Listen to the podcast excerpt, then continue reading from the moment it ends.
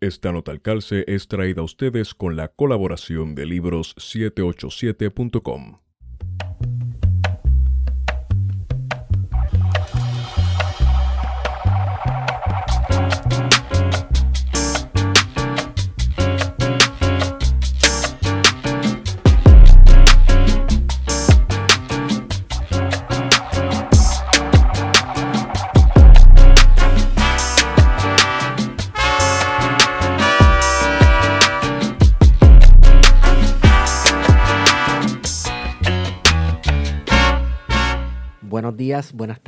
noches a todos y todas los que nos escuchan. Hemos regresado con su podcast preferido, Plan de Contingencia. Les habla Esteban Gómez y me acompaña como siempre Guarionex Padilla Martí. Saludos, Guario. Saludos Esteban y saludos a todos los que nos están escuchando. Eh, bueno, para los que no se hayan enterado, eh, hemos comenzado nuestra incursión eh, de colaboración con la emisora Bonita Radio. Ya este, grabamos un episodio con Carmen Acevedo. Está al aire, vayan a la página de Facebook de Bonita Radio. Y nos pueden escuchar. Y nos por pueden ahí. escuchar y nos pueden ver también. ¡Wow! Nos pueden ver, qué horrendo. Y este y disfrútenla y viene más contenido por ahí. Así que, eh, oye, y si está en Facebook y todavía no sigue la página de plan de contingencia, de contingencia pues vaya y, y- y nos sigue. Tengo el honor y el placer de presentar a la cofundadora de Comuna Caribe, Hilda Guerrero. ¿Cómo estás, Hilda? Hola, eh, Esteban, Wario y a todas las personas que nos escuchan. Pues contenta de, de estar aquí con ustedes. Qué bueno. este, Hilda, ¿qué es Comuna Caribe?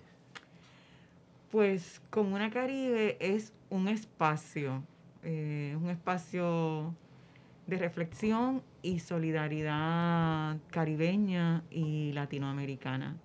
Antes fue el Comité Pro Niñez Dominico-Haitiana, pero eh, transicionamos y pasamos a ser eh, Comuna Caribe, eh, porque pues nuestro trabajo eh, cuando iniciamos en el 2003, trabajábamos más con la niñez, con la situación de la niñez dominicana de ascendencia haitiana eh, por, los, por el derecho ¿no? a- al nombre, a la nacionalidad. Ah, est- esto fue esta cuestión que hubo que querían quitarle la dominicanidad básicamente a niños de segunda o primera generación que habían nacido en República Dominicana. Sí, tiene, sí, tiene que, que ver con, con esa situación. Sí. Entonces, pues como es en el camino, sobre la marcha, empezamos también a trabajar con, con mujeres, eh, con otras situaciones, pues ya llevábamos tiempo que queríamos eh, tener un cambio de nombre y eh, la compañera Sonia Pierre, que era la líder del movimiento de mujeres dominico-haitianas, pues siempre nos pedía que no, que no cambiáramos el nombre porque le dábamos visibilidad a, a la situación eh, dominico-haitiana. Pero eh, pues Sonia, eh, Sonia falleció en el 2011 y entonces pues eh, también pensamos que era un buen momento para pues hacer el cambio que, que, que llevábamos tiempo que queríamos hacer ese cambio de, de nombre. Y que también era un poco más abarcador, ¿verdad? El- el- cuando se está hablando ya del Caribe, estás incluyendo más. Sí, eh, hacemos lo mismo que hacía el Comité Pro Niñez. Simplemente es que, eh, eh, pues, eh, sí, Comuna Caribe, pues, como tú señalas, pues sí, es más abarcador y, y recoge más el trabajo que hacemos. Y Comité Pro Niñez Dominico Haitiana fue algo como eh, de la urgencia de, de salir a, a- digamos, a- con un manifiesto que queríamos publicar, un grupo de personas que, que nos unimos para eh, denunciar la situación de, de invisibilidad de esa niñez y de esa comunidad. Y pues como no teníamos tanto tiempo como para, eh, ¿cómo nos vamos a llamar? Ah, pues vamos a, Sí, sí, sí. Eh, pero ya rápido que empezamos nuestro trabajo, dijimos, pero tenemos que tener un cambio de nombre, pero ahí pues Sonia siempre nos decía, no, por favor, no le cambien el nombre y, y pues estuvimos Claro, claro. honrando ¿no? Eh, esa petición de, de Sonia Pierre. Eh, me imagino que cualquier comité, cualquier organización que abogue por el derecho de los haitianos en República Dominicana cae como bomba allí. Bueno,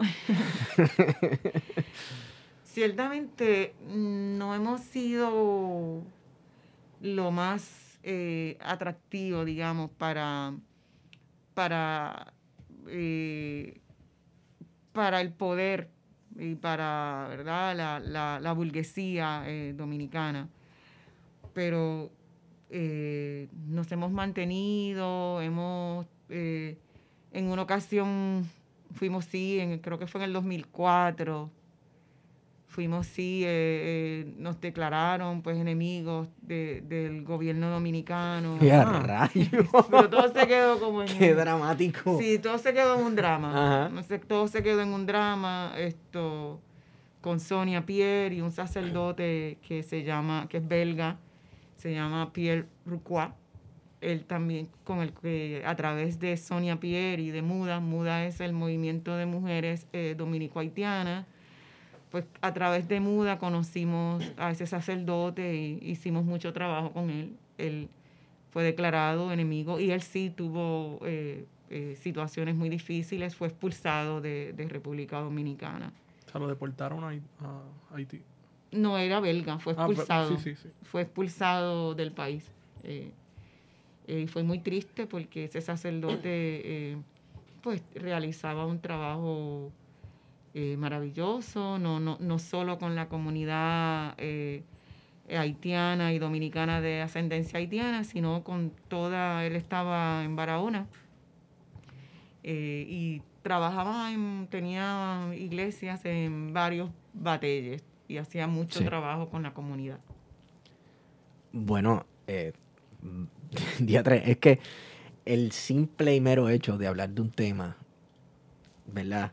Políticamente incorrecto, definitivamente lo que es políticamente incorrecto aquí o correcto aquí no es lo mismo que lo que es políticamente incorrecto y correcto allá. Acá uno dice, bueno, pero está bien de hablar por los derechos de, un- de una población, ¿verdad? De, de seres humanos.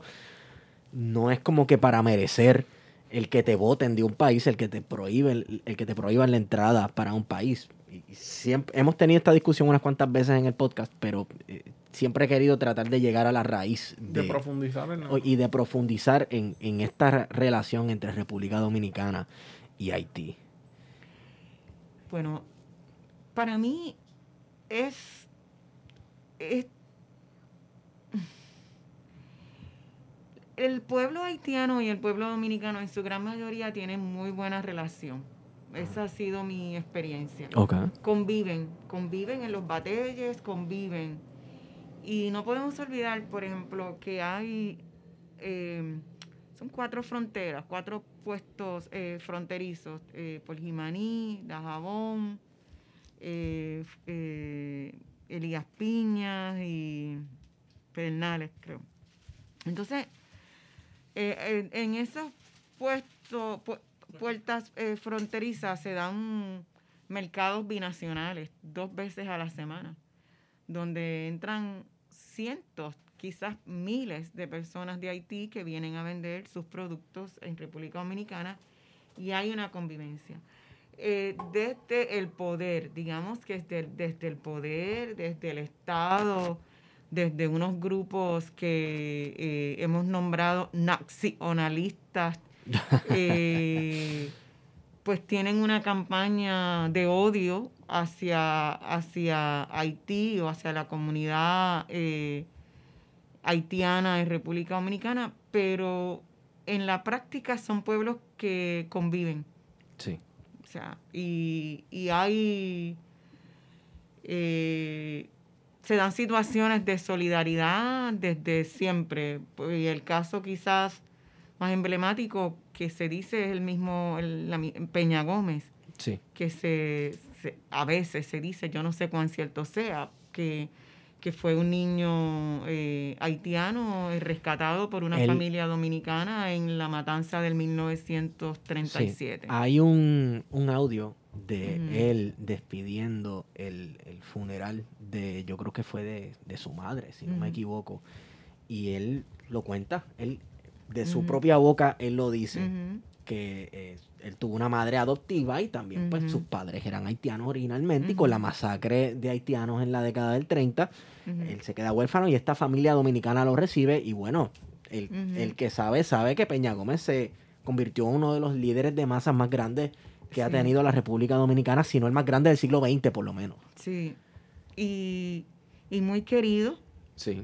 Y yo pienso que solo eh, desde, desde el poder, desde la burguesía, sí quizás eh, eh, rechazaban o repudiaban a Peña Gómez, pero la inmensa mayoría del pueblo dominicano tenía conocimiento, ¿no? O por lo menos eh, estaba eso, ese secreto a voces de, sí. de su haitianidad y aún así esto fue uno de los líderes más queridos como, como bien tú señalas. Así es que eso también, ah, hay, hay una historia común esto en la Revolución del 65 que se conmemora hoy, 56 años de, Hoy es 24 de abril. 24 de abril, eh, hubo un comando haitiano, eh, hubo un comando eh, dirigido por Jacques Vieux, eh, un poeta haitiano, eh, que estaba, que se estaba mano a mano con, con la comunidad dominicana, o sea, peleando contra, contra esa invasión esto, estadounidense a- al- al pueblo dominicano. O sea, que, que hay muchos lazos eh, eh, que, que unen eh, ambos pueblos, que, que sí predomina más, eh, digamos, esa... mm, ese, ese desprecio, ese odio Sí. desde el poder, pues sí, porque tienen, tienen los medios, tienen, eh, tienen el control para poder eh, llevar su, su propaganda o, o su posición anti-haitiana, pero eh, en el yo siempre prefiero apostar a, porque lo he vivido, a la hermandad eh, eh, dominico-haitiana. Eh, yo, yo lo he vivido en múltiples ocasiones cruzando esa frontera para llevar a- apoyo a Haití. Y siempre lo hemos hecho con apoyo de organizaciones dominicanas, organizaciones dominicanas y organizaciones eh, haitianas, que hay muchas organizaciones haitianas y dominicanas que llevan años eh, haciendo trabajo eh, de, hermandad, de confraternización. Así es que e- esa ha sido mi, mi experiencia. De hecho, tengo entendido que la respuesta de República Dominicana ante el terremoto del 2010 en Haití fue una de suma solidaridad y de muchísima ayuda. O sea, Puedo decir que República Dominicana, si no fue el más, fue uno de los países que más aportó eh, durante el terremoto, porque hablan mucho de la ayuda internacional que no llegó. No, a espérate, lo- pero ¿y los Clinton? No, los Clinton no llegaron a Haití. En Haití deben amar a los Clinton. Bueno, Sin filtro, Hilda, sin no, no, filtro. estoy, eh, no, no. eh, es que cuando me lo diste, es que recordé, eh, yo estuve en Haití en un tapón de cinco horas. El día que llegó, después del terremoto, el día que llegó Hillary Clinton a, a Puerto Príncipe. Porque simplemente el pueblo salió a la calle a repudiar su presencia eh, allí.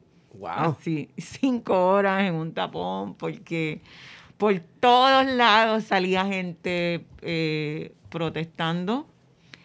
Eh, me parece a mí que la Clinton, sobre todo Bill Clinton, de hecho, él se ha disculpado públicamente. Él es parte de, la situación de empobrecimiento que vive el pueblo de Haití. Él, es uno de los mayores responsables porque él fue el que... eh, Haití tenía una producción de arroz eh, que cubría toda. Eh, su seguridad alimentaria con relación al arroz. Y fue bajo la presidencia de Clinton que le bajaron los aranceles a, a- al arroz eh, estadounidense y le destruyó eh, el comercio eh, del arroz Haití para una venta luego, pues como lo que hace el capitalismo, ¿no? Que juega con, con, con el empobrecimiento de los pueblos. Así es que eh, Clinton es muy responsable eh, de eso eh, y el pueblo haitiano está muy, muy, muy consciente y no confía en, en la Fundación Clinton. Yo personalmente no, no tengo ninguna confianza en esa fundación.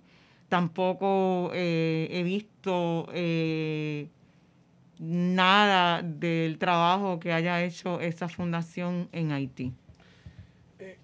como que sí, ¿no? La, la, la, las organizaciones como la de Clinton, incluso la Cruz Roja, salieron bien mal paradas, ¿verdad? Después de después del terremoto, en cómo utilizaron los fondos, los supuestos fondos Son para un la esquema de lavado de dinero, loco. Pero más allá, ¿verdad? De la solidaridad entre los pueblos, eh, que en el Caribe siempre ha estado muy presente, eh, en términos históricos, eh, ¿a qué se debe ese choque entre los estados, entre Haití y la República Dominicana? ¿De dónde viene ese conflicto? Bueno, ustedes son historiadores, yo no. Bueno, mira, yo Pero de eso viene desde... tengo aquí un la libro en mis al ma- revés. tengo aquí un libro en mis manos que yo digo que es el yo siempre he dicho en este podcast que es el Mein Kampf dominicano. Eh, es un tratado político escrito por Joaquín Joaquín Balaguer Balaguer. llamado La Isla al Revés, ¿verdad? Y si tú lees esto, uno puede entender parte de la idiosincrasia del pueblo dominicano hacia Haití. Y cuando uno de tus mitos fundacionales fue el tú separarte de los horrores que representaba ese imperio haitiano que quería prender la isla completa en fuego, ¿verdad? Cuando la amenaza era, pues, vienen los haitianos a liberar los esclavos de nosotros. Eh, la, la realidad es que sí hubo una guerra, ¿no? Pero yo creo que en un momento histórico se utilizó ese pasado como para echarle... Para, Sí, para... Eh, a Estados Unidos no le conviene eh, esa unidad eh, de República Dominicana y Haití. por ahí, empezando por ahí, claro. Y han utilizado toda la cuestión racial, de la intervención, digamos, entre comillas, de, del lado haitiano al lado dominicano. La realidad es que el lado haitiano tenía, tenía que ocupar el espacio dominicano para proteger su revolución para proteger eh, sus logros porque eh, Haití había eh, logrado la liberación de las personas esclavizadas y el tener el lado dominicano que ponía en peligro esos logros eh, era una amenaza para, para el lado haitiano. Así es que ellos eh, intervienen el lado dominicano para proteger su revolución y para proteger la liberación de las personas esclavizadas. Exacto. Entonces, eh, pero historiadores han jugado mucho con eso. Yo, de nuevo, yo no soy historiadora, yo lo que hago es pues observar y cuando voy allí a ambos lados, eh, pues observo, eh, Dios, que miro con sabiduría y escucho con el corazón cuando Sí. voy allí. Porque hay situaciones de ambos lados. en el lado haitiano tampoco es que reciban a la gente dominicana con los brazos abiertos. No. Hay también eh, sus situaciones. El lado pues haitiano también tiene eh, su eh, rechazo porque el lado dominicano ha, ha, sido muy hostil y obviamente pues hay esa, ese resentimiento.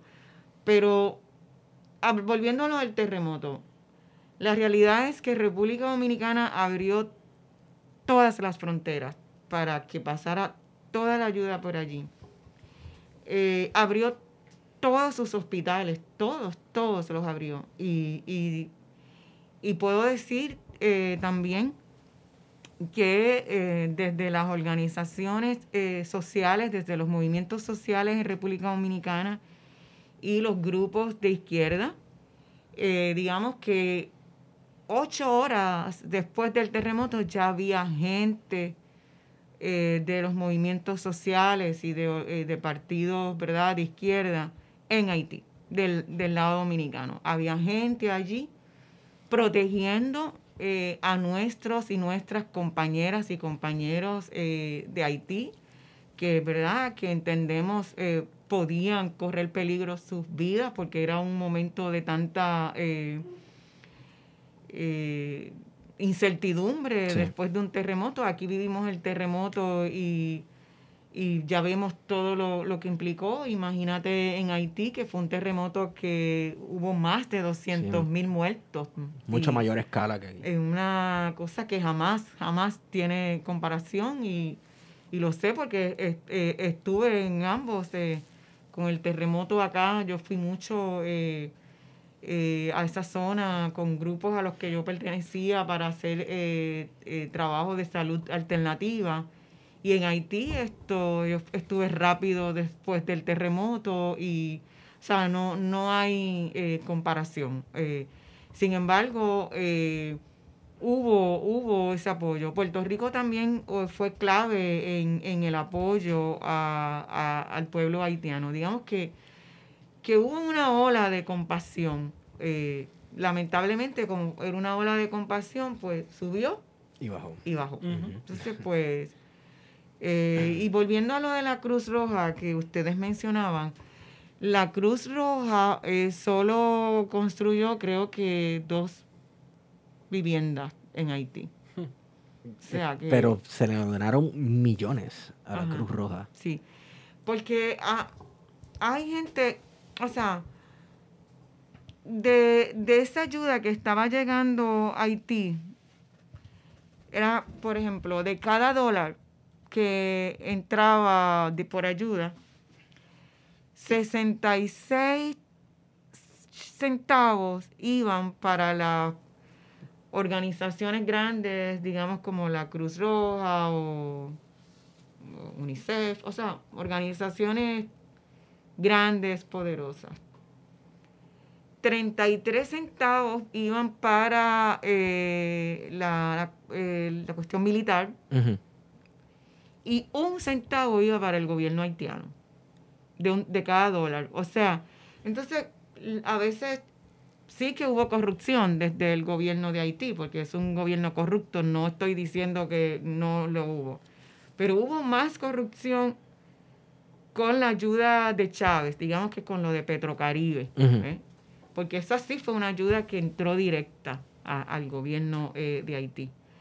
Eh, y hubo países como Cuba, que yo diría que a la par que República Dominicana tal vez fueron de la más porque Cuba estaba antes del terremoto en Haití.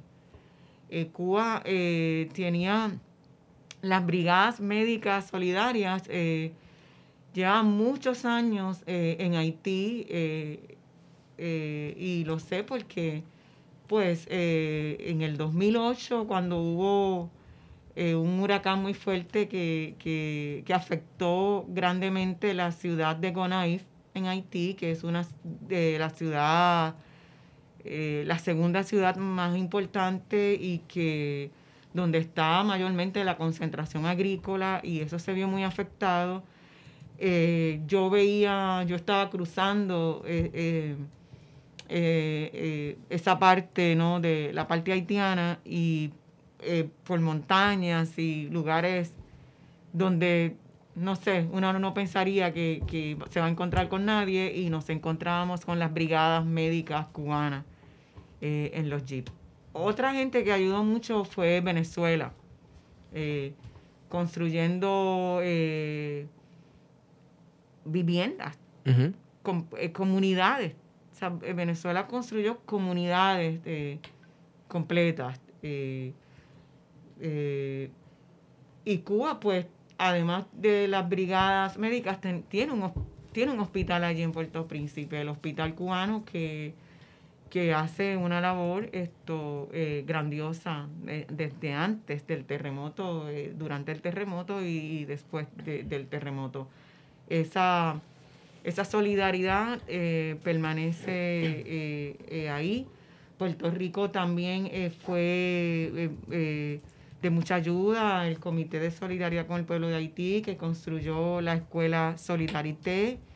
Eh, nosotras desde Comuna Caribe fuimos parte de... eh, Comuna Caribe trabajamos más...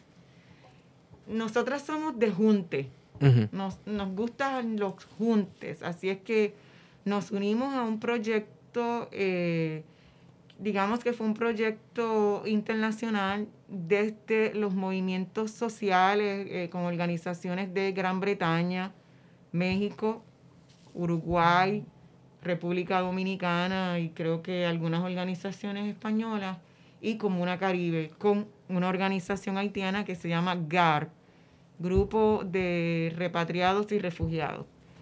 El GAR eh, estaba haciendo gestiones hacía ya tiempo para eh, que un terreno en un área eh, de campo le fuera cedido por, por, por ese municipio.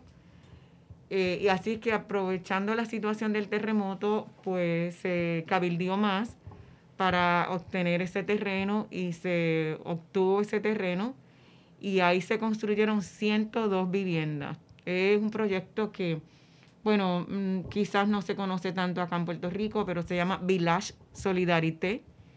Son 102 viviendas. eh, podemos decir que desde acá, desde Comuna Caribe, la, la aportación económica no fue tanta como, digamos, Gran Bretaña, ¿verdad? Porque, pues, no hay comparación. Son contextos distintos. ahí. Claro, claro, claro.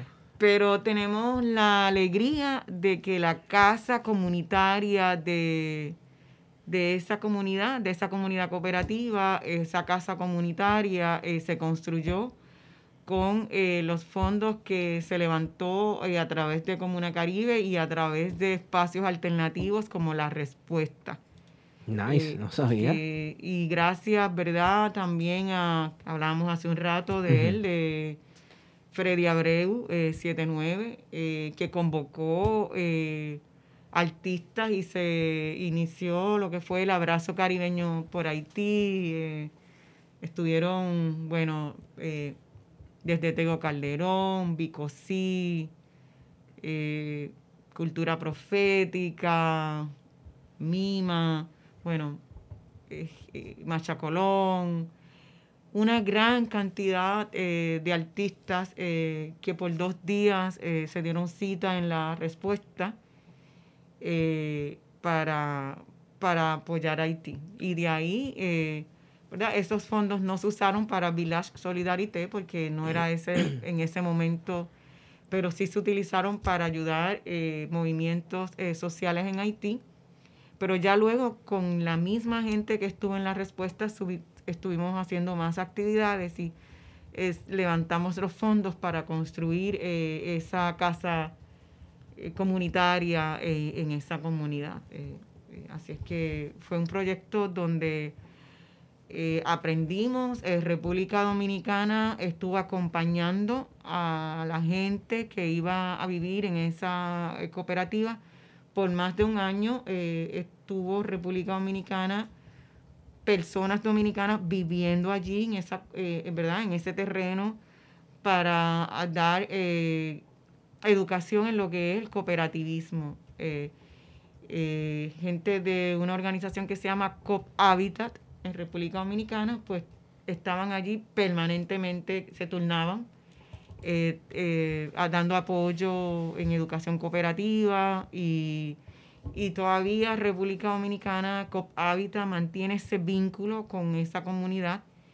Eh, nosotras no tanto, porque la, la- viajar a Haití es muy costoso. Los boletos a veces tienes que ir a través de Miami, es muy costoso. ¿Por qué Eso- razón? Eso es una cosa que yo Insólito. siempre me he cuestionado porque desde Puerto Rico puedes ir a la República Dominicana, pero básicamente desde Puerto Rico no tenemos conexión con ninguna otra parte del Caribe que no sea República Dominicana. Exacto. Y es por... eh, No, o sea, no, no entiendo las razones, más allá de, de- de que quizás... Bueno, hay un vínculo directo con la República Dominicana, pero también lo hay con el resto del Caribe. Sí. Eh, hay puertorriqueños en, en el resto del Caribe y tenemos también hermanos caribeños que están en Puerto Rico. Y pareciera de que para las aerolíneas no, no es posible no tener es- esa no- conexión. No les es viable, será económicamente también. Complicaciones. Bueno, por ejemplo, para nosotros, Cuba nos queda bien cerca también y, y por la situación. Y sin embargo, uno ¿no? va al aeropuerto en Santo Domingo y uno ve que hay vuelos para prácticamente todo el Caribe. Sí. Aquí no tanto, ¿no? no, pero... Y otra observación, porque yo he viajado mucho por el Caribe, porque soy parte de la Asamblea de los Pueblos del Caribe. Otra situación que observo es que ponen los peores aviones. Mm. Los aviones más viejos eh, son los que viajan por el Caribe. Y es una aventurita. hacer es un, sí, es una un riesgo también. y un riesgo. E- Esa es mi observación. Sí, ¿no? De He hecho- estado en aviones que si la puerta no le cierra, que si no sé qué, o sea, he tenido experiencias bien... que la hélice, un avión de hélice lo, lo prenden con que cuerda de un trimmer. avión soviético. En mi caso, yo, yo viajé de, de Santo Domingo a La Habana Ajá. y era un avión soviético que tenía 30 años. Cuidase un poco más. este, de cubana de aviación. Cubano de aviación. Ah, bueno, pero los cubanos le dan mantenimiento. Y era como que, pues, una experiencia completa. Eh, Sonaba música de la perestroika por la pero es, es bien interesante lo que nos ha estado contando porque más allá de la visión o quizás la historia oficial que se nos ha contado de que fue Estados Unidos con el Departamento de Estado, el USDA, que llevaron y militarizaron la ayuda, o la supuesta ayuda, ¿verdad? Eh, esta otra perspectiva que tú nos cuentas, eh, en la que los pueblos del Caribe eh, se organizan y se solidarizan con Haití, es bien interesante y yo me imagino que muchos de los que nos están escuchando pues deben estar un poco impresionados por el hecho de que el mito que se ha creado en torno a Cuba eh, y de cómo Cuba, siendo un país desde la perspectiva estadounidense subdesarrollado, este, o en vías de desarrollo, muchos de esos términos a veces un poco mal utilizados, eh, ha hecho una labor im- importantísima Sí. en el Caribe, pero sobre todo con Haití, que ya tenía médicos antes de Sí. que pasase el, el terremoto, y que fueron la primera respuesta a, a- a lo que estaba pasando en, en Haití en aquel momento. Y de cómo incluso esos mismos pueblos, en algún momento, como pasó con el huracán María, Venezuela, Cuba, Nos ofrecieron, ofrecieron, rápido al otro día. Digo, Mira, nosotros- yo puedo enviar una brigada de Sí. que ustedes necesitan levantar la electricidad, Cuba. Vamos a enviarle una brigada de electricistas. Domin- eh, recuerdo Venezuela, Maduro. eh, ustedes necesitan combustible para la autoridad. Se vamos a enviar combustible. Y, todo eso no. no se pudo hacer. Digo, No Puerto Rico, hacer. Puerto Rico repagó la ayuda, ¿verdad? Porque Luis Rivera Marín envió una barcaza. que tengo entendido que lo que queda de esa barcaza está en un vertedor en Curazao ahora mismo, ¿verdad? Sí. Tiene que estar podrido. Eh, pero no se puede ignorar el hecho de que Rivera Marín Y nosotros, nuestro pueblo es muy solidario. súper solidario, todo el donó Caribe. un montón de dinero. Y el resto del Caribe también lo es entre sí, que muchas veces eso no se sabe. Mencionamos lo de la aerolínea, pero por ejemplo las noticias. Las noticias. Aquí no se habla de las noticias de la República Dominicana o de nuestros vecinos en las Islas Vírgenes. Exacto. Y tenemos una población bien grande en las Islas Vírgenes. Sí. Sí. Es interesante lo que dijiste del aeropuerto porque fíjate, cuando el terremoto, Estados Unidos lo que primero hizo fue tomar el aeropuerto en Haití. Por cuatro días Lo militarizaron, ¿no? lo militarizaron. Militarizaron un, un pueblo que, que tenía una necesidad bien grande. Bloquearon incluso la llegada de un avión que venía de, de Médicos eh, Sin Frontera. No permitieron la entrada, que venía con anestesia. En Haití se hicieron muchas amputaciones sin anestesia Diablo. se hicieron eh, eh, fue, fue muy triste eh, lo, eh, y, y Estados Unidos es responsable porque Estados Unidos militarizó ese La ese respuesta. aeropuerto eh, y allí ¿verdad? allí no había una guerra allí lo que había era un pueblo con una necesidad bien grande y eso es algo que, que no que está prohibido olvidar eh, el, el que hayan tomado ese, ese aeropuerto y no hayan dado prioridad Es que, a la ayuda aquí. médica. mira, es que ahí aplica, a los Estados Unidos le aplica el viejo dicho de que cuando con lo único que tú tienes es un martillo, todo te va a parecer un clavo, tú sabes. Y de invasiones y militarizaciones, pues el gringo entiende.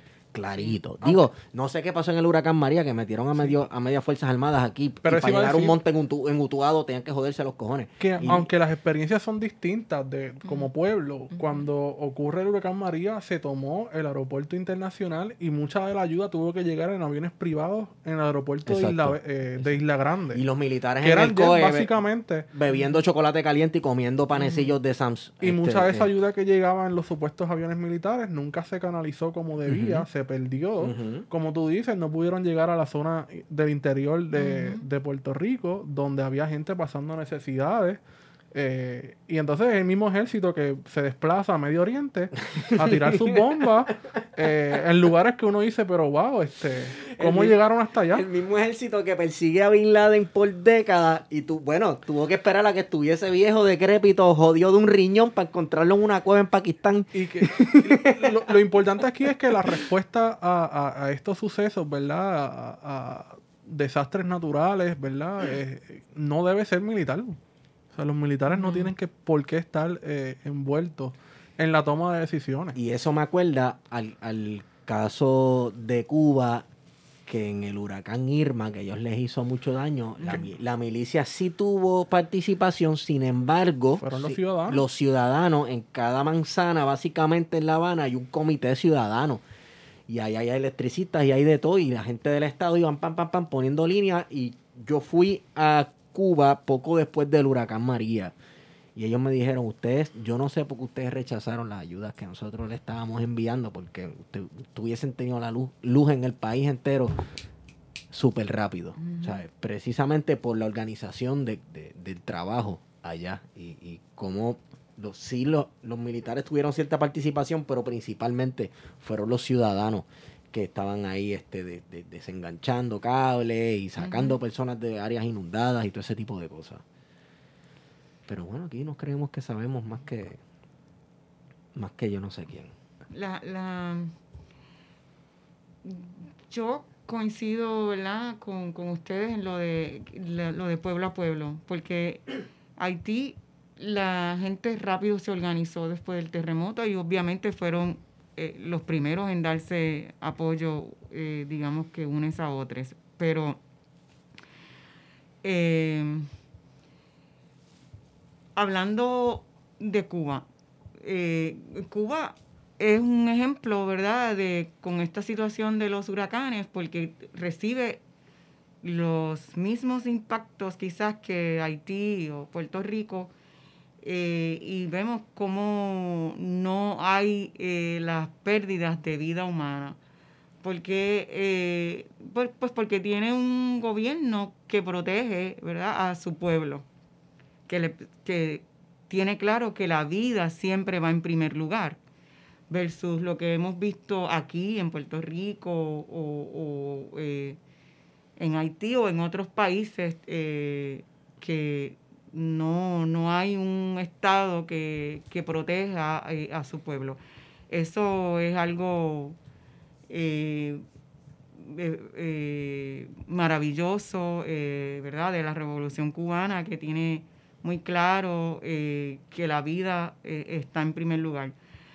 Otra, algo que quiero mm, compartir con ustedes con relación a lo que estabas hablando y de lo de la ayuda que no llegó, es que no solo Cuba tiene un bloqueo, para Puerto Rico tiene un bloqueo. Y eso o sea, eh, digamos... No estamos conscientes a veces de eso. Y, y, no hay esa conciencia de que aquí hay un bloqueo.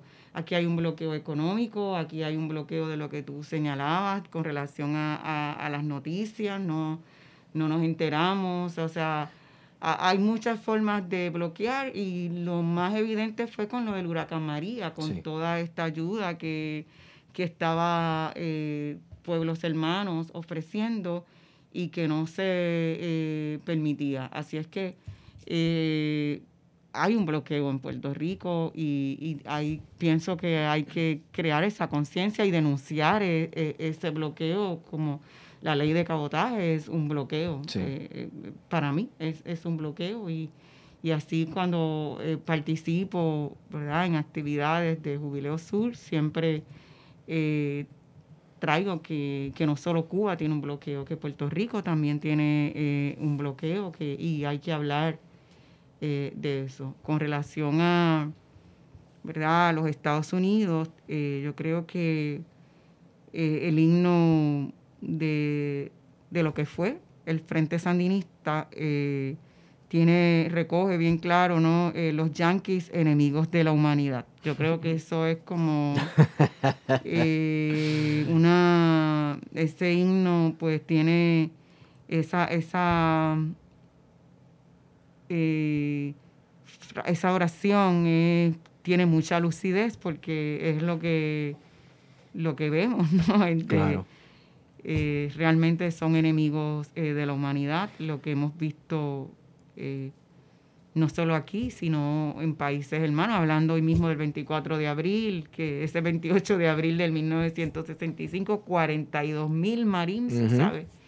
Eh, eh, invadiendo un país que, que no les pertenece. Desde el apoyo técnico de Puerto Rico. déjame decirte, la, la, la, la barbaridad, para mí, la barbaridad más grande del 28 de abril, bueno, de, toda la guerra del 65, más que la invasión directa de los Estados Unidos, es Estados Unidos utilizar la Organización de Estados Americanos para internos, internacionalizar la responsabilidad de, de su intervención. Porque detrás de Estados Unidos vino Honduras, vino Brasil, vinieron un montón de países de Centro y Suramérica, ¿verdad? Cuestión de que, bueno, estamos como hizo Estados Unidos entonces con la invasión de, de Afganistán que formó primero una coalición de países de, la, de las Naciones Unidas y de la OTAN y se metieron a Afganistán y que a buscar a Bin Laden, ¿verdad? Pues lo mismo hicieron en República Dominicana y, y, es esa cuestión de, ok, no estoy solo en esto,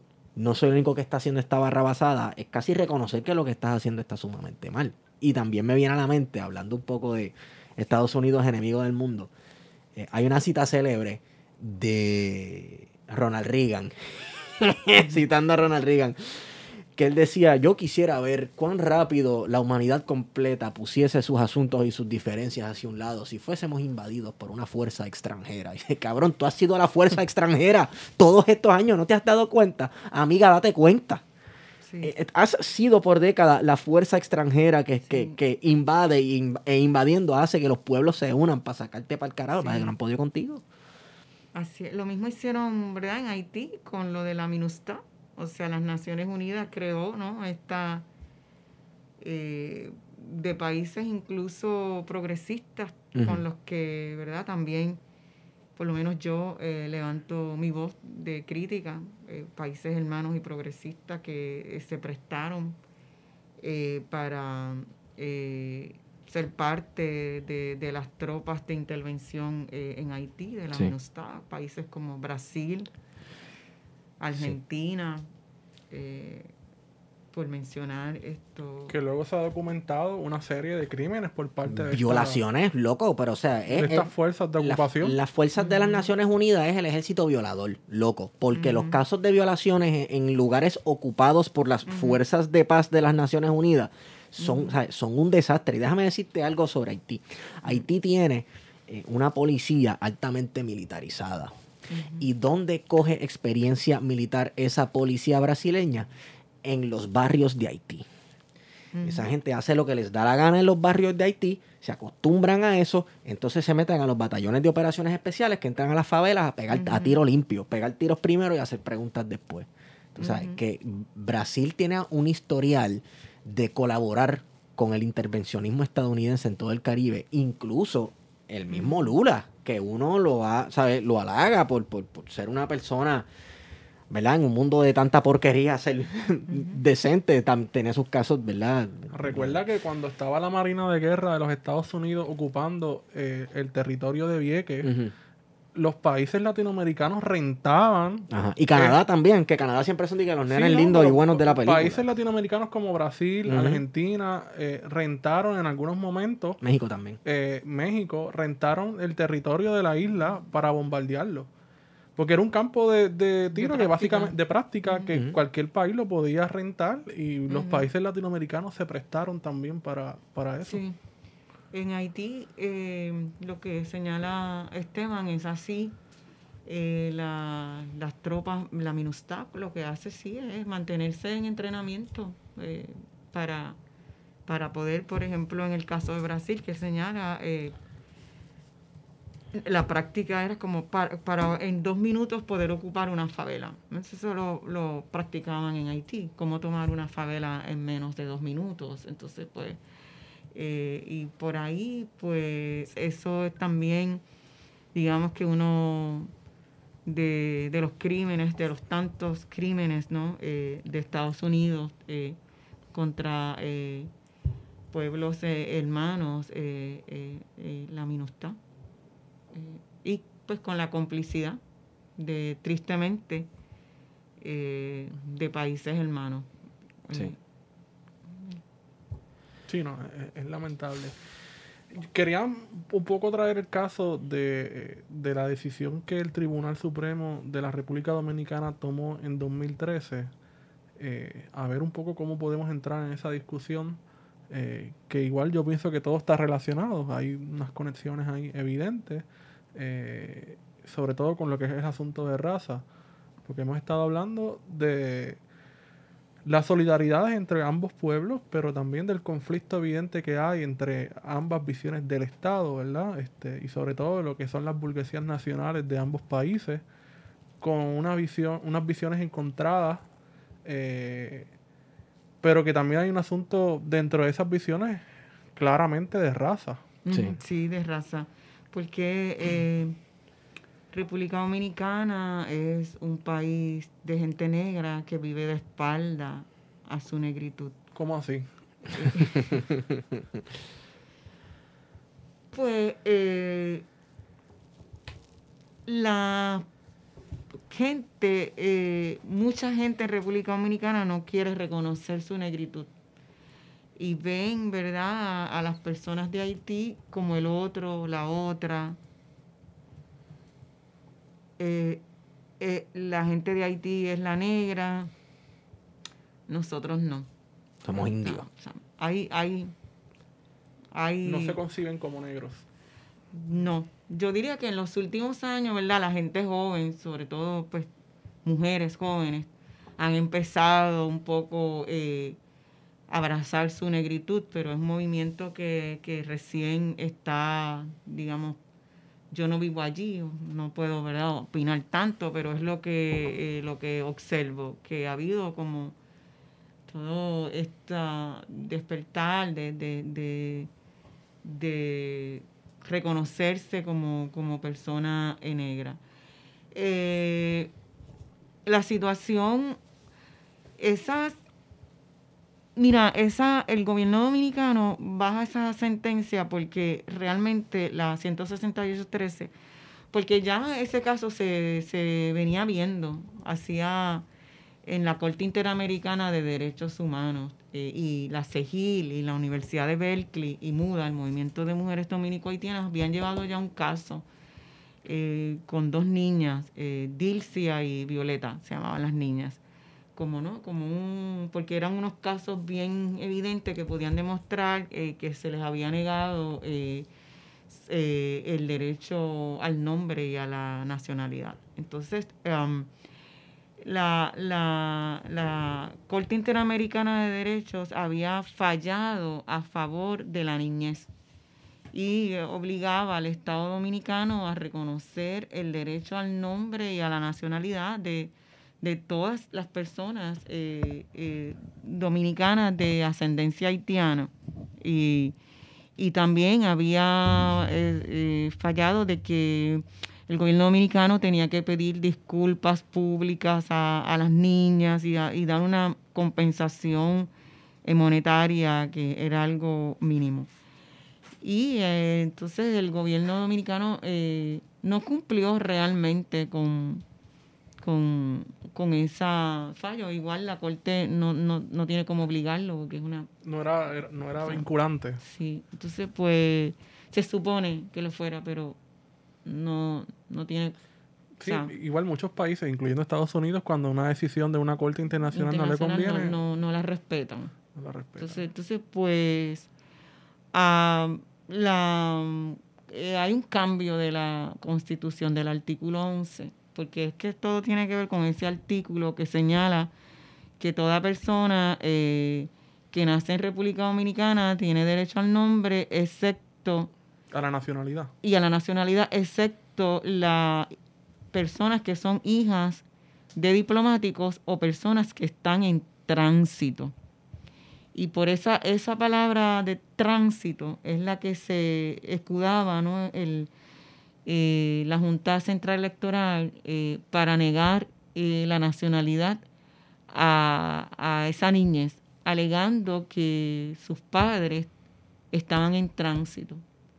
Pero en tránsito es una persona, como hablando del Caribe, como por ejemplo cuando vas a viajar a, digamos que a Trinidad y Tobago y haces una escala en otra isla y ese periodo de tiempo que tú estás ahí, eso es lo que es tránsito. Que es muy ambiguo. Es muy ambiguo. O sea, tú estás en tránsito o cuando tú vas a Cuba, por ejemplo, que estás señalando, vas o vía Panamá o vía República Dominicana o ahora vía Miami y haces una parada en uno de estos eh, países y estás ahí en tránsito.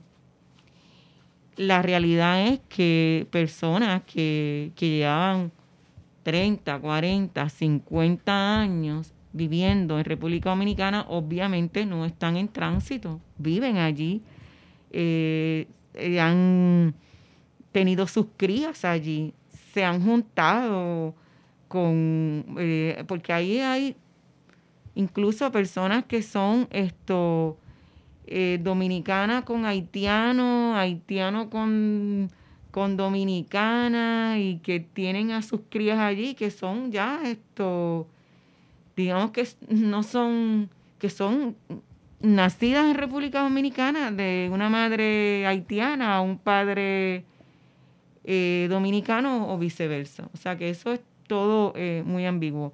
Y la constitución pues la, hace un cambio para entonces lograr eh, dejar a, una gran parte de, esa, ya no niñez, porque hay personas adultas ya que, que están en ese limbo jurídico, que son apatridias, o sea, y eso digamos que es un precedente, no solo se da en República Dominicana, también hay otros países que tienen situaciones así.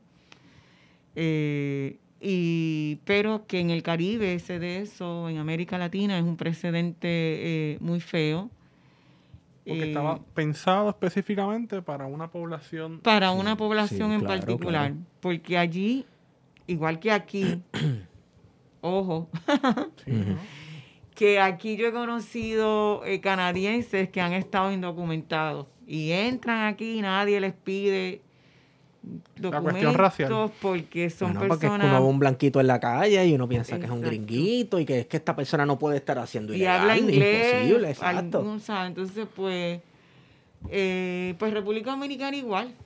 O sea, República Dominicana, eh, tú tienes una cantidad de canadienses, eh, eh, gente de Europa que se han quedado allí y que viven toda su vida y ya están, eh, digamos que no tienen los documentos eh, regularizados. Y la, la, eh, de hecho, el presidente Abinader es hijo de, de, de un, eh, de un migrante, o sea, de... de eh, no sé si es libanés, creo que es libanés. o creo que es libanés. Creo que eh, Es una comunidad, la comunidad libanesa es bien grande en República Dominicana. Y yo creo que en todo el Caribe. Sí, porque, aquí en Puerto Rico también. Mi, mi mamá Pero allá es más. Mi mamá República me cuenta experiencias de cuando ella vivía en La Vega, que quien vendía textiles y ropa era un libanés.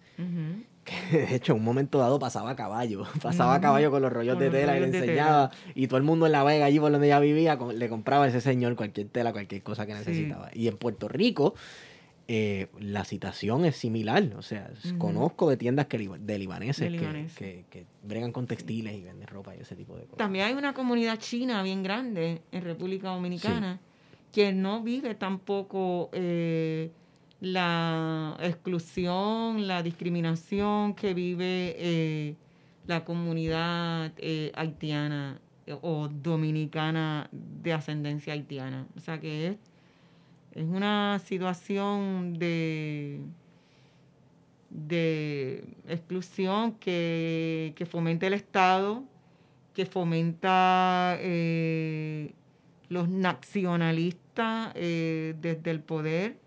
Interesantemente, gente que también tiene, son dueños de ingenios azucareros, porque esto tiene que ver con una cuestión económica también. Tú mantienes esa población sin, sin documentación, digamos, entre comillas, porque eso es también tan... Y te garantizas que tú vas a mantener mano de obra en condiciones de esclavitud moderna. Eh, es bien impactante O ver es cómo... una en- cuestión económica, para mí, ¿verdad? Sí, que sí, llevo es que es. tantos años, tantos años, muchos años, muchos años eh, eh, si- trabajando con, con esa situación, con ese caso. Eh, cuando tú vienes a ver, eh, tú tienes como, por ejemplo, eh, la familia Fanjul, que son eh, cubanas, una familia cubana que son los dueños de Central Romana y tienen son dueños, Del ¿verdad? trust del azúcar en Estados Ah. Unidos.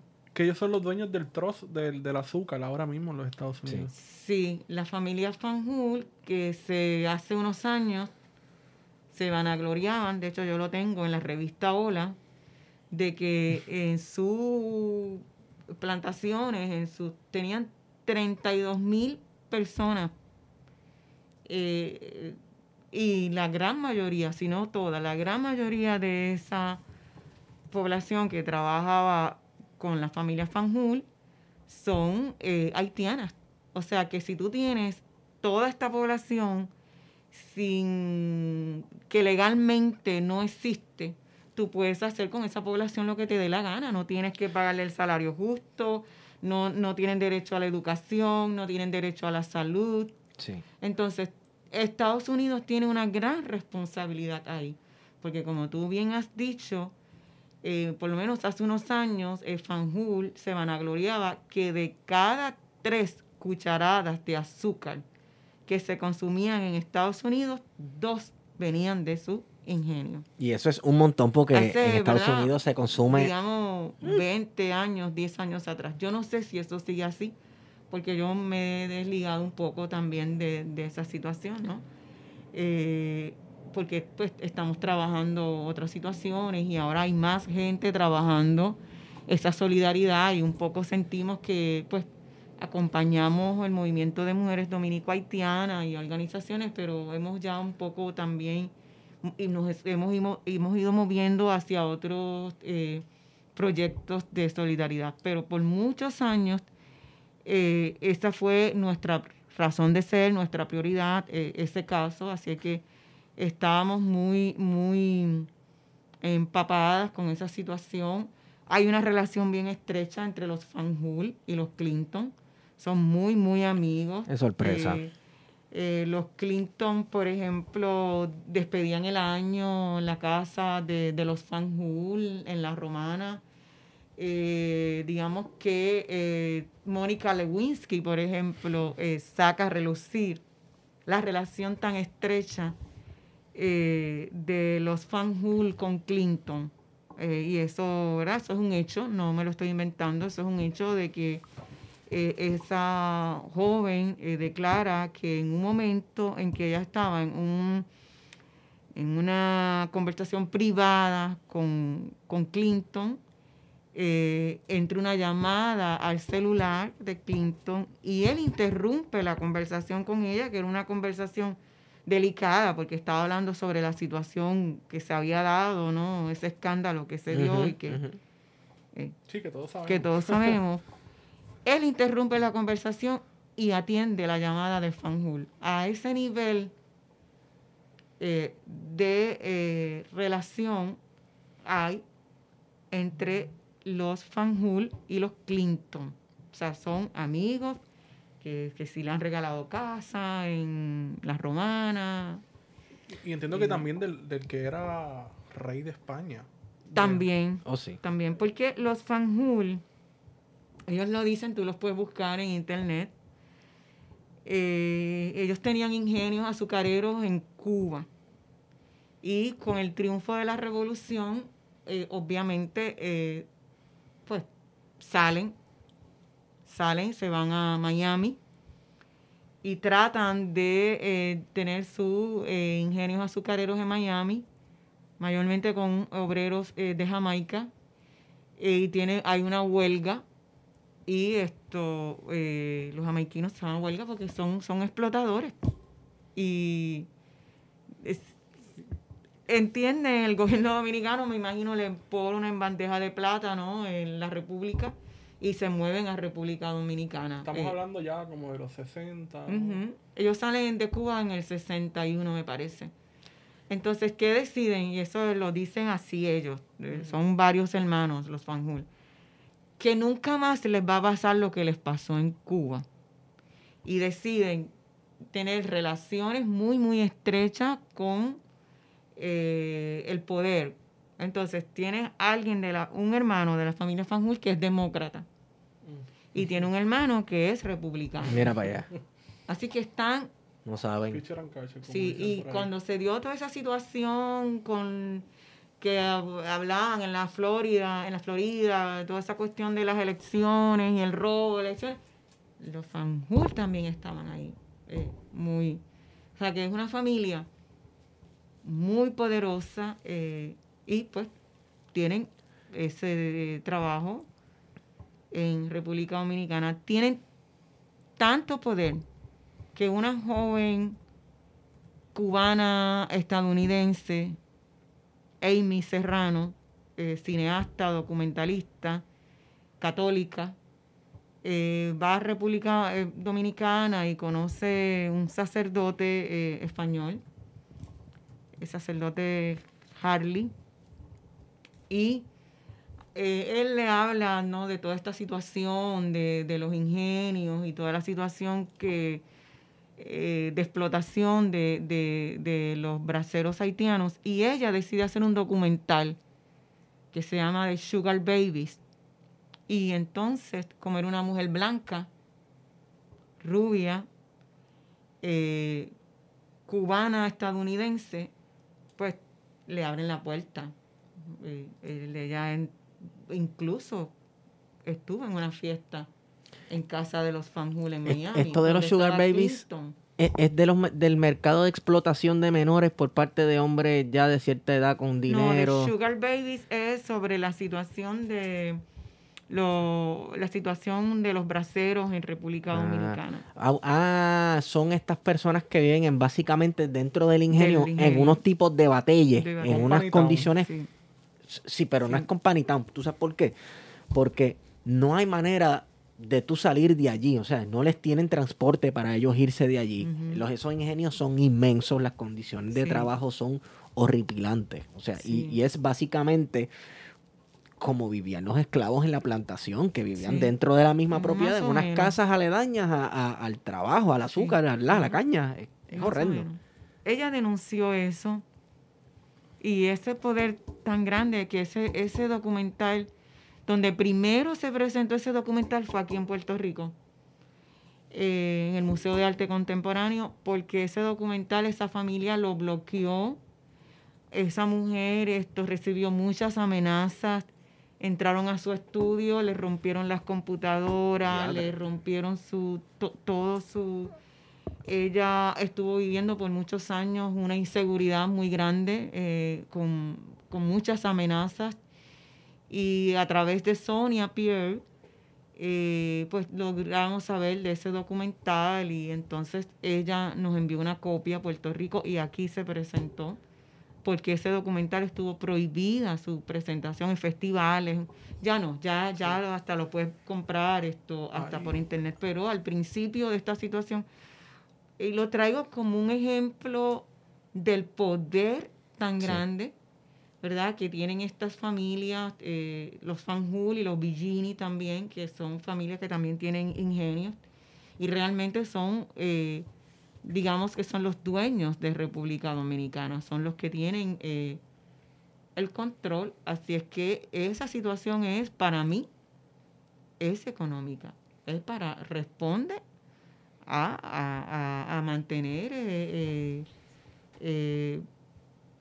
el azúcar barata para, para que eh, eh, ¿verdad? la gente en Estados Unidos pueda endulzar su café. Hay, un, hay una serie documental, ¿verdad? Un poco para abonar a, a lo que está diciendo eh, Hilda, que se llama Rotten, está en Netflix. Ah, sí. Y Rotten tiene una, es una serie documental y en la segunda temporada, me parece que es el tercer o cuarto episodio, está dedicado específicamente al tema del azúcar. Y el documental, ese episodio específico, está dedicado a esta familia y a la Ajá. República Dominicana, Mm. a la romana. Por eso fue que sabía de que eran eh, una de las familias más importantes del Sí. dross azucarero de Estados Unidos, del Sí. cártel, porque eso es un cártel Ese es un cartel, sí, eh, definitivamente. que controla el azúcar mundial. Controla, sí.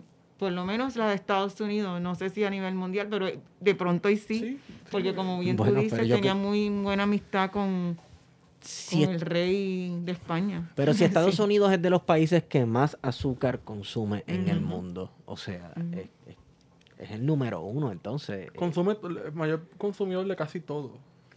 de todos nuestros recursos, de todo, ¿sabes?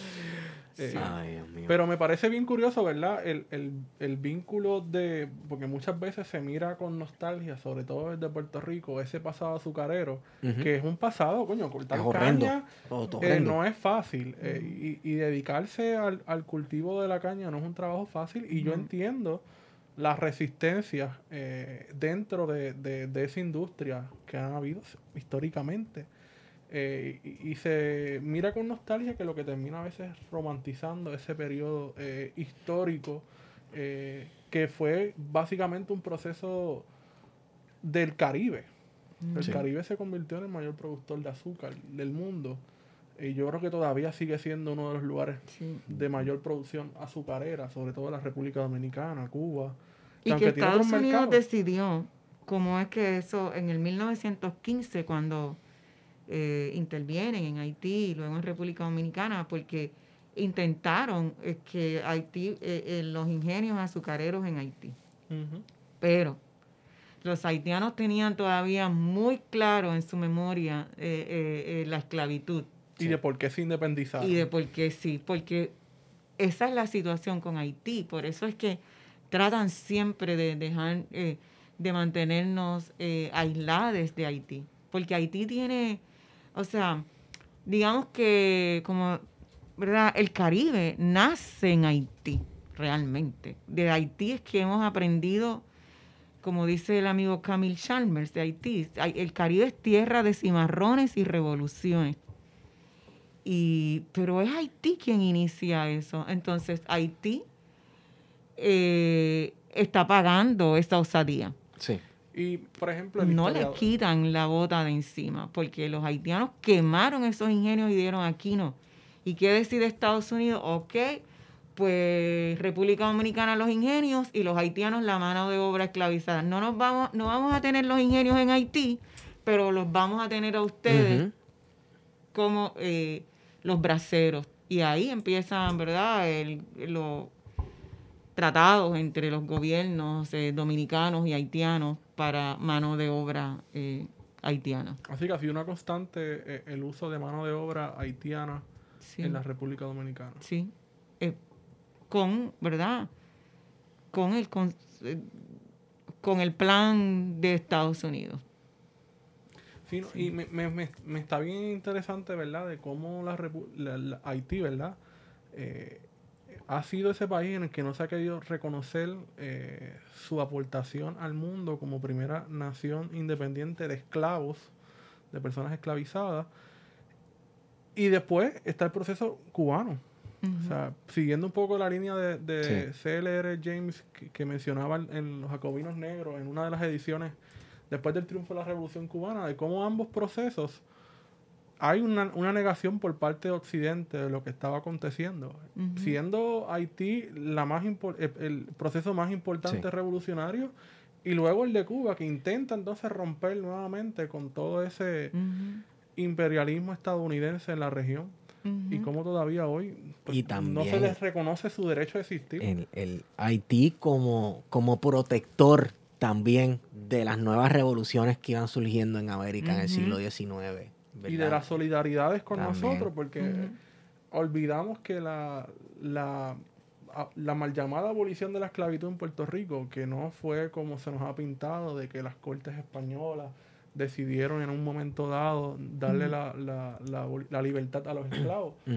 Esa abolición de la esclavitud llegó por la solidaridad de, los, por- de las personas haitianas que hicieron misiones a Puerto Rico, enviaron a gente a, a- a infiltrarse dentro de las plantaciones azucareras para que los- las personas esclavizadas decidieran levantarse. Sembrando las semillas de la revolución. Y- Betances también estuvo en Haití, en Haití, es así. Sí. Betances estuvo en Jacmel. eh, El hermano de Betance se quedó en Haití. ajá, Así y- que hay una cepa de Betances Sí, allá. el, eh, Betances estuvo en Jacmel reunido con Petión. eh, así es que ha- había una relación eh, entre Betances con, con movimientos eh, haitianos. Y que la misma confederación antillana dentro de la visión betancina incluía Haití. Sí. Que yo creo que por eso es que la visión eh, betancina del Caribe es mucho más amplia que la de Hostos. Sí, eh, porque, ¿sabes? Incluía al Caribe básicamente completo. Eh, pero sobre todo, ¿verdad? De las mayores, este, porque también estaba Jamaica, que se nos, a veces se nos olvida sí, sí. que es parte de, de las Antillas mayores. Ok, hablando de lo que nos une y las solidari- solidaridades, ¿verdad? Y, y estos temas. Hay algo que tiene que ver con eso que está ocurriendo ahora en República Dominicana y es bien pertinente. Hace tres semanas, eh, Comuna Caribe eh, hizo una, eh, un llamado a manifestarse frente al edificio del Tribunal Federal en San Juan, en Atorrey, en protesta a que el gobierno dominicano, en parte, entre otras cosas, ¿verdad? Haití está eh, en una crisis política ahora mismo, eh, también en protesta, en parte, a que el gobierno dominicano tiene planes de imitar a Donald Trump y construir un muro que divide la isla en dos. ¿Verdad? Divide la isla en- en- ¿verdad? entre ambas naciones. ¿De quién fue ese muro? ¿Cómo surgió esto? ¿Quién está detrás de esto? ¿Por qué? es una idea nueva. Es una idea nueva, ¿verdad? Porque uno siempre tiene que preguntarse de dónde salen las cosas. Pero a mí me sorprendió porque Abi- Abinader, digo, todo el mundo en campaña se proyecta como un santo. Pero Bueno, hoy sacó la carta de que su papá fue ministro de finanzas de, bajo el gobierno de Camaño. mira para allá. Pues, entonces, ¿de dónde sale esto? De un hombre exacto que se proyecta y de un partido que se proyecta ser hered- heredero de un proyecto que en un momento fue revolucionario. Este, ¿Por qué? No sé. Hilda, ¿qué, qué opinas? Bueno, la manifestación que tuvimos, que fue el 29 de marzo, creo, es porque también era el Día Internacional de Solidaridad con, con Haití.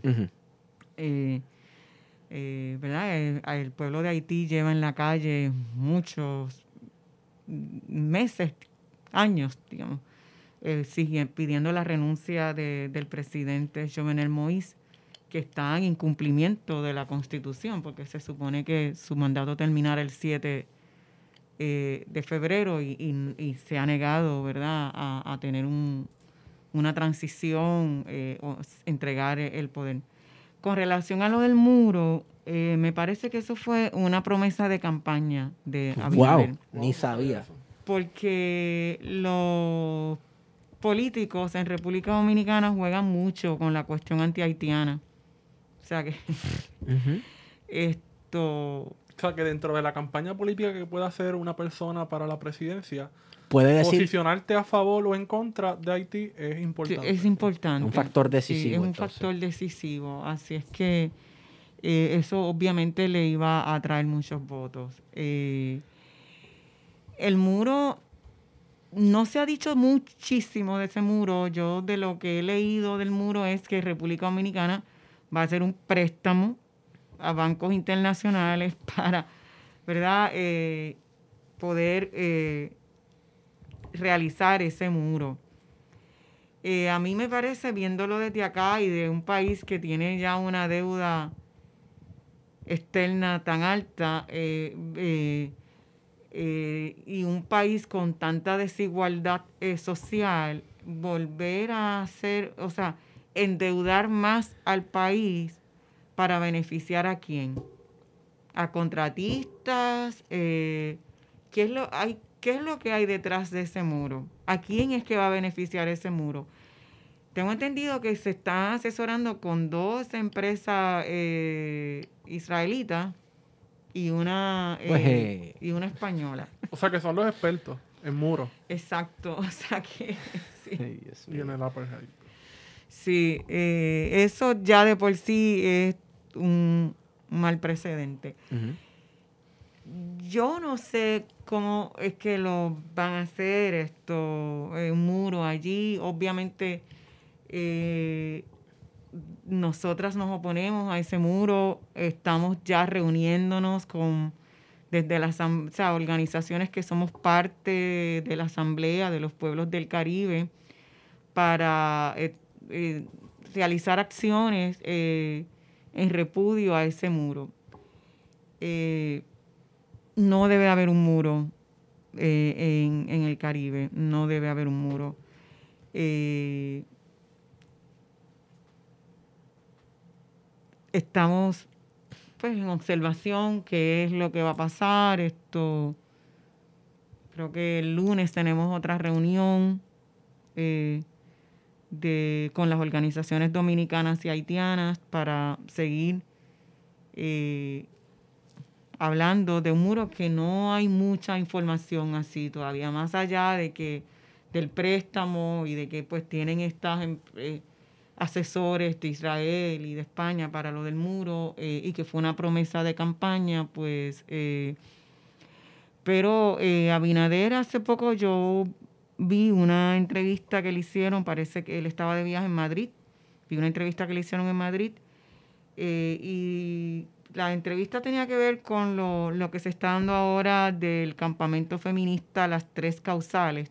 Sí. Le estaban cuestionando, pero él también trajo el tema eh, haitiano y también por encima sí lo del muro.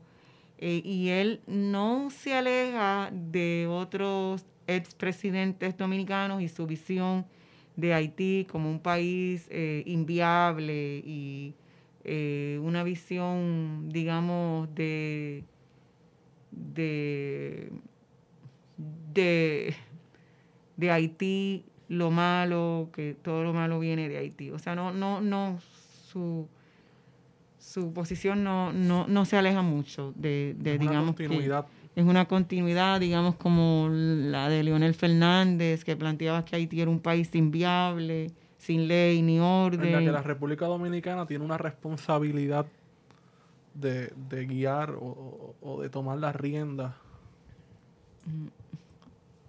No, porque ellos quieren eh, separarse totalmente. O sea, así es que eh, eh, pensar en construir muros no es un buen precedente. Ni eh, también puede ser una forma de distraer de situaciones que, que se estén dando en República. Hay, hay, hay que hay que estar pendiente y observar qué es lo que va a pasar con lo del muro. Que Mira, esperamos que no. Se- el, el sistema, la compañía que se rumora que va a asistir en la construcción de ese muro es el Rafael Advanced Defense Systems, que es el que está encargado de construir los Iron Domes entre las fronteras de Israel y Palestina, los sistemas de misiles. Y en la misma página de ellos dice que eh, eh, enero 29 2020 eh, la compañía Rafael ganó la, la- la subasta para un contrato con el sector con el sector financiero de la República Dominicana. ¿verdad? Unos contratos ahí eh, con el gobierno. Y bueno, yo creo que ya por ahí va la línea. Yo creo que no es tan rumor nada si la misma compañía lo publica, una, compa- una compañía en efecto israelí fundada en el mismo 1948, ¿verdad? Cuando este, se funda el Estado moderno de, de- de Israel. Este, a mí no me hace sentido tampoco la cuestión de estar construyendo muros. En el Caribe, por lo menos, es algo estúpido. si tú quieres irte con tu filosofía de supremacista blanco allá a los Estados Unidos, que a esa gente allá, a los blancos, les tiene sentido esa mierda, pues felicidades. Pues ve eso, haz eso funcionar. Pero el Caribe es como que lo opuesto totalmente de un muro. Eh, no, yo sigo sin entender. Y una Eso. frontera que es tan porosa porque por cualquier lado tú puedes entrar caminando. La gente sabe por dónde eh, entrar y, y el muro no va a parar el que la gente siga porque incluso eh, República Dominicana se beneficia de la mano de obra Sí. eh, haitiana. Así es que eso es todo como, como un juego. Para Sí. beneficiar quizás a esas mismas élites que han propiciado Sí. el blanqueamiento Sí. de, Sí. de la sociedad dominicana. Y sobre todo, ¿qué vas a hacer con toda esa población eh, que el Estado dominicano reconoce que tiene unos problemas en, en términos de, de papeles de, de migración? Porque si el tema es detener la migración, eh, tienes otro problema interno. Y es que dentro de la élite se concibe de que hay una población grande eh, de haitianos o, o- o dominicanos con ascendencia haitiana que tienen una condición de, de migración eh, de ilegal, ¿no? Dentro de los términos de- del Estado dominicano, que no, no va a solucionar el problema, vas a tener el mismo conflicto todavía. Ujú. Ya el muro no creo que vaya a resolver esa situación, porque esa e- es una situación de, de un país empobrecido que lo que necesita es todo lo contrario, es la solidaridad, eh, es la hermandad y, y un muro no va a detener que la gente salga a buscar eh, mejores condiciones de vida. No, no lo creo. Eh, Mira, también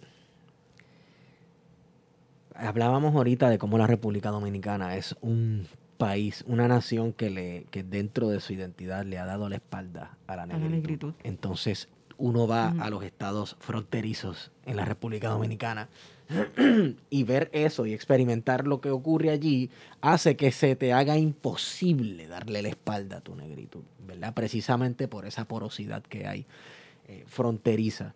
Y en, en los estados fronterizos en- entre República, ¿verdad? En la República Dominicana se da una, un- unas mezclas y unos sincretismos culturales y Ujú. religiosos que yo creo que para sa- salvaguardar y preservar esa noción nacional que publicó. Joaquín Balaguer en su libro La isla al revés, donde dice que la gente que, que constituye, ¿verdad? Que tiene la constitución física y espiritual del dominicano de verdad está en Baní, porque en Baní había en ese momento una mayor concentración de dominicanos blancos, ¿verdad? Pues para tú salvaguardar eso y no poner eso en peligro, pues tú tienes que, si el muro tiene que ser físico, lo tiras. Yo, yo creo que tiene mucho que ver con eso. Puede ser, sí. Ay, que observar. Sí, sí, sí, sí, claro. Pero de- mientras observamos, pues también tomar acción, ¿no? Sí. De, de, de repudiar ese muro y ahí están organizaciones dominicanas como IDEAC, eh, que ha convocado o nos ha convocado a varias organizaciones de Haití eh, y del Caribe para crear una escuela fronteriza de educación popular, eh, eh, también un poco para contrarrestar eh, ese tipo de situación. Así es que esa solidaridad, esa hermandad, eh, no, no, no hay un muro que, que la pueda detener. No, Definitivamente. No Mencionaste de pasada. Digo, tú ibas a decir algo. No, no, no, yo creo que vas por ahí también. Mencionaste de pasada por ahí uh, ahorita, como si nada, y lo seguiste por ahí para abajo, un asunto de, de inmensa importancia, una discusión política de inmensa importancia, inmensa importancia ocurriendo ahora mismo en República Dominicana. Y son las tres causales. Ah, El sí. asunto de las tres causales que tiene el pueblo dominicano revuelto, Ujú. eh, tiene a la derecha dominicana trayendo este Su discurso eh, de odio. discursos y no y, y personas que de otros países para sermonear verdad al pueblo dominicano en cuanto a cuál debe ser la alternativa correcta y este tipo de cosas ¿qué, qué, qué es esto de las tres causales? ¿Qué, ¿cuál es la discusión o, o por lo menos el punto central de esta discusión? Bueno, hablando de promesas de campaña, Abinader prometió el muro en la campaña y empezaron a construirlo. Y prometió eh, el aborto de las tres causales, eso fue también una promesa de campaña. sea, prometió, promo- Sí. eh, que prometió no la ha legalización cumplido, de la- la, sí, la legalización de las tres causales. Y no, no ha cumplido. Ahora habla que vaya a un referéndum, lo cual es, no hay, o sea, no, Los derechos no deben de... no, los derechos no, no. Eh, hay un campamento feminista que lleva más de 40 días eh, frente al Palacio eh, Nacional eh, exigiendo, ¿verdad?, Eh, las tres causales.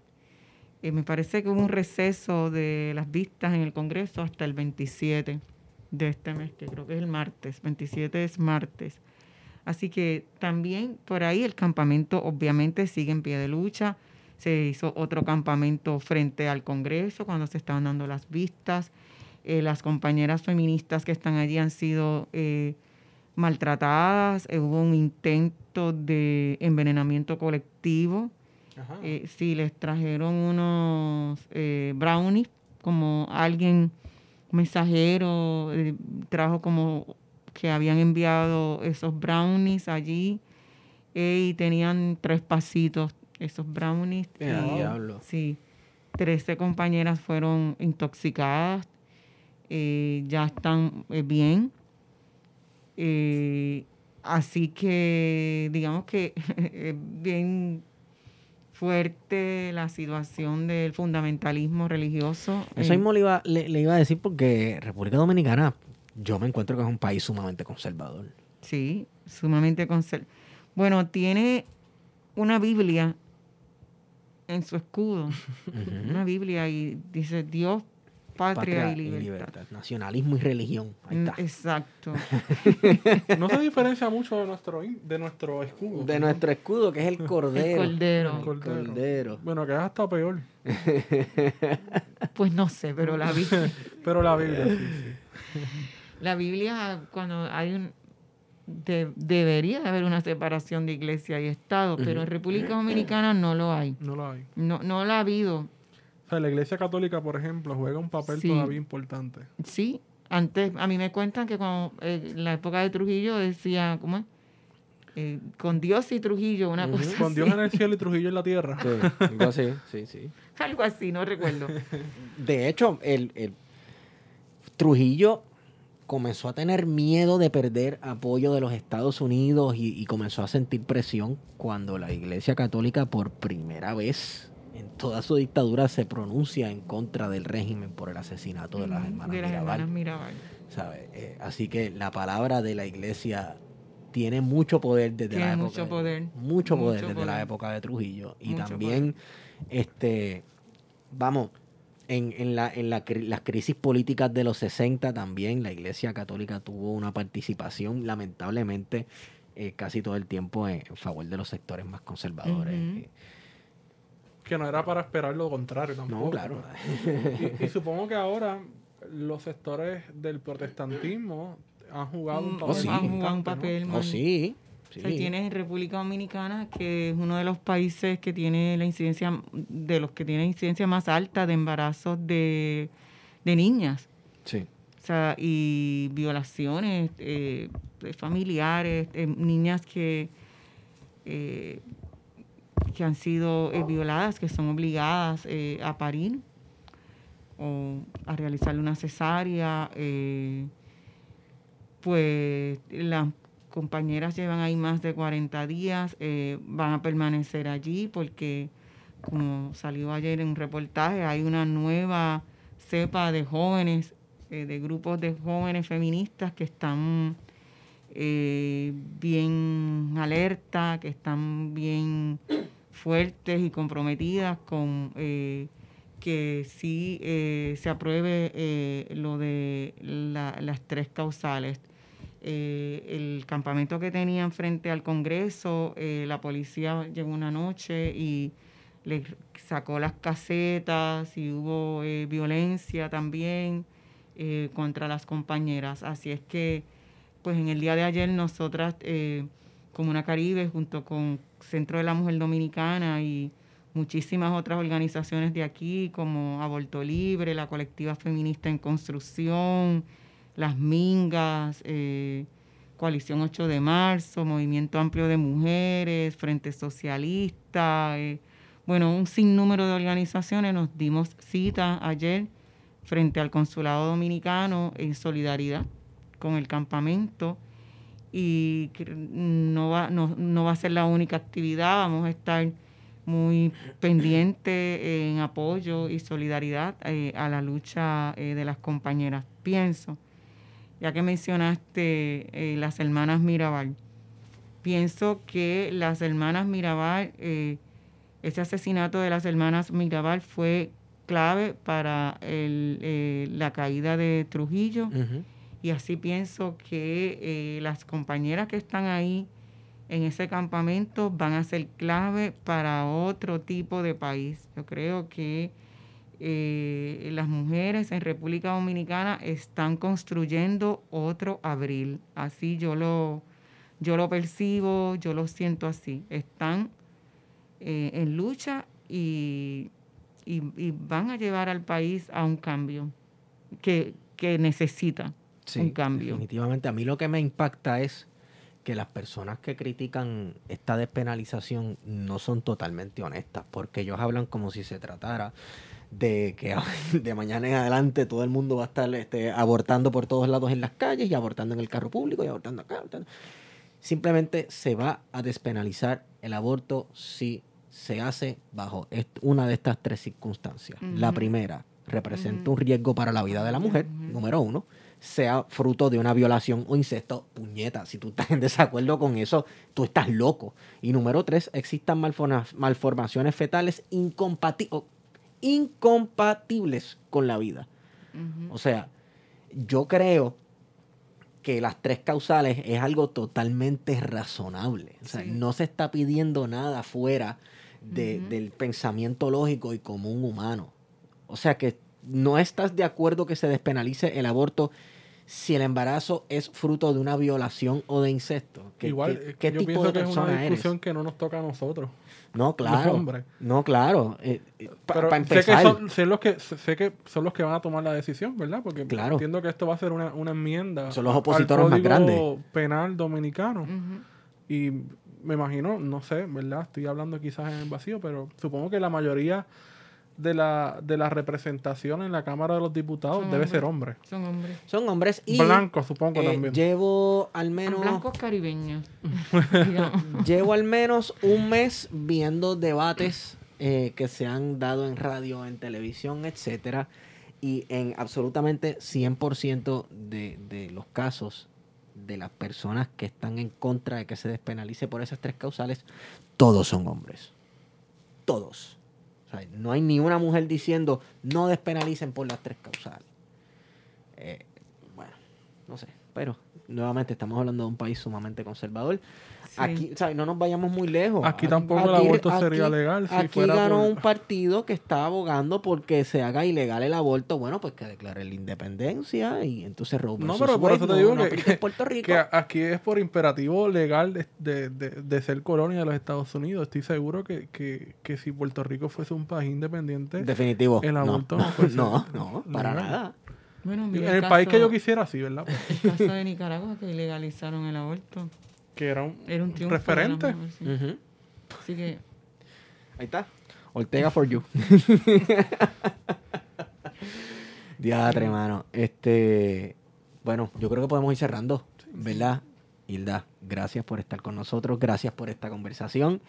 Eh, creo que nos toca en un futuro no muy lejano una segunda conversación para ver el el estatus de estos temas, principalmente el de las tres causales y el de ese muro fronterizo entre República Dominicana y Haití. Guarionex, ¿dónde te conseguimos? Me consiguen en Twitter eh, por Wario Candanga. A mí me consiguen en Estigón por Twitter. Hilda, en caso de que alguien quiera saber más de Comuna Caribe, quiera comunicarse con ustedes, quiera este, hacerse partícipe o colaborar, ¿en dónde pueden conseguir? pues estamos en Facebook como Comuna Caribe. Ahí. Perfecto. Bueno, eh, antes de cerrar, este espacio para nuestros auspiciadores. Esta nota al calce ha sido traída por libro787.com, tu librería online más cool del mundo, del universo, donde puedes conseguir literatura puertorriqueña, literatura en español. Eh, tú lo pides y ellos te lo envían. Oye, y están vendiendo unos suétercitos, unos jackets super cool que dice Libro 787. Ya yo me compré el mío, estoy por buscarlo. Eh, usted compre el suyo y compre ahí 100 libros y ponga de código plan de contingencia para que el canjeo, el shipping le salga gratis. Habiendo dicho eso, Guario, yo creo que hemos ido con ustedes. Plan de contingencia.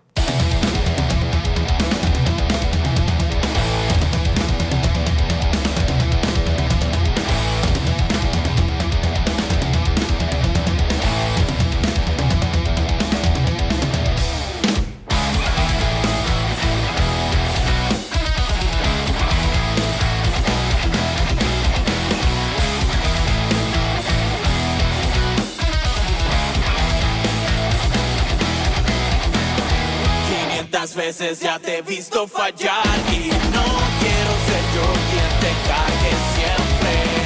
Soy el espejo que te ha visto llorar, ya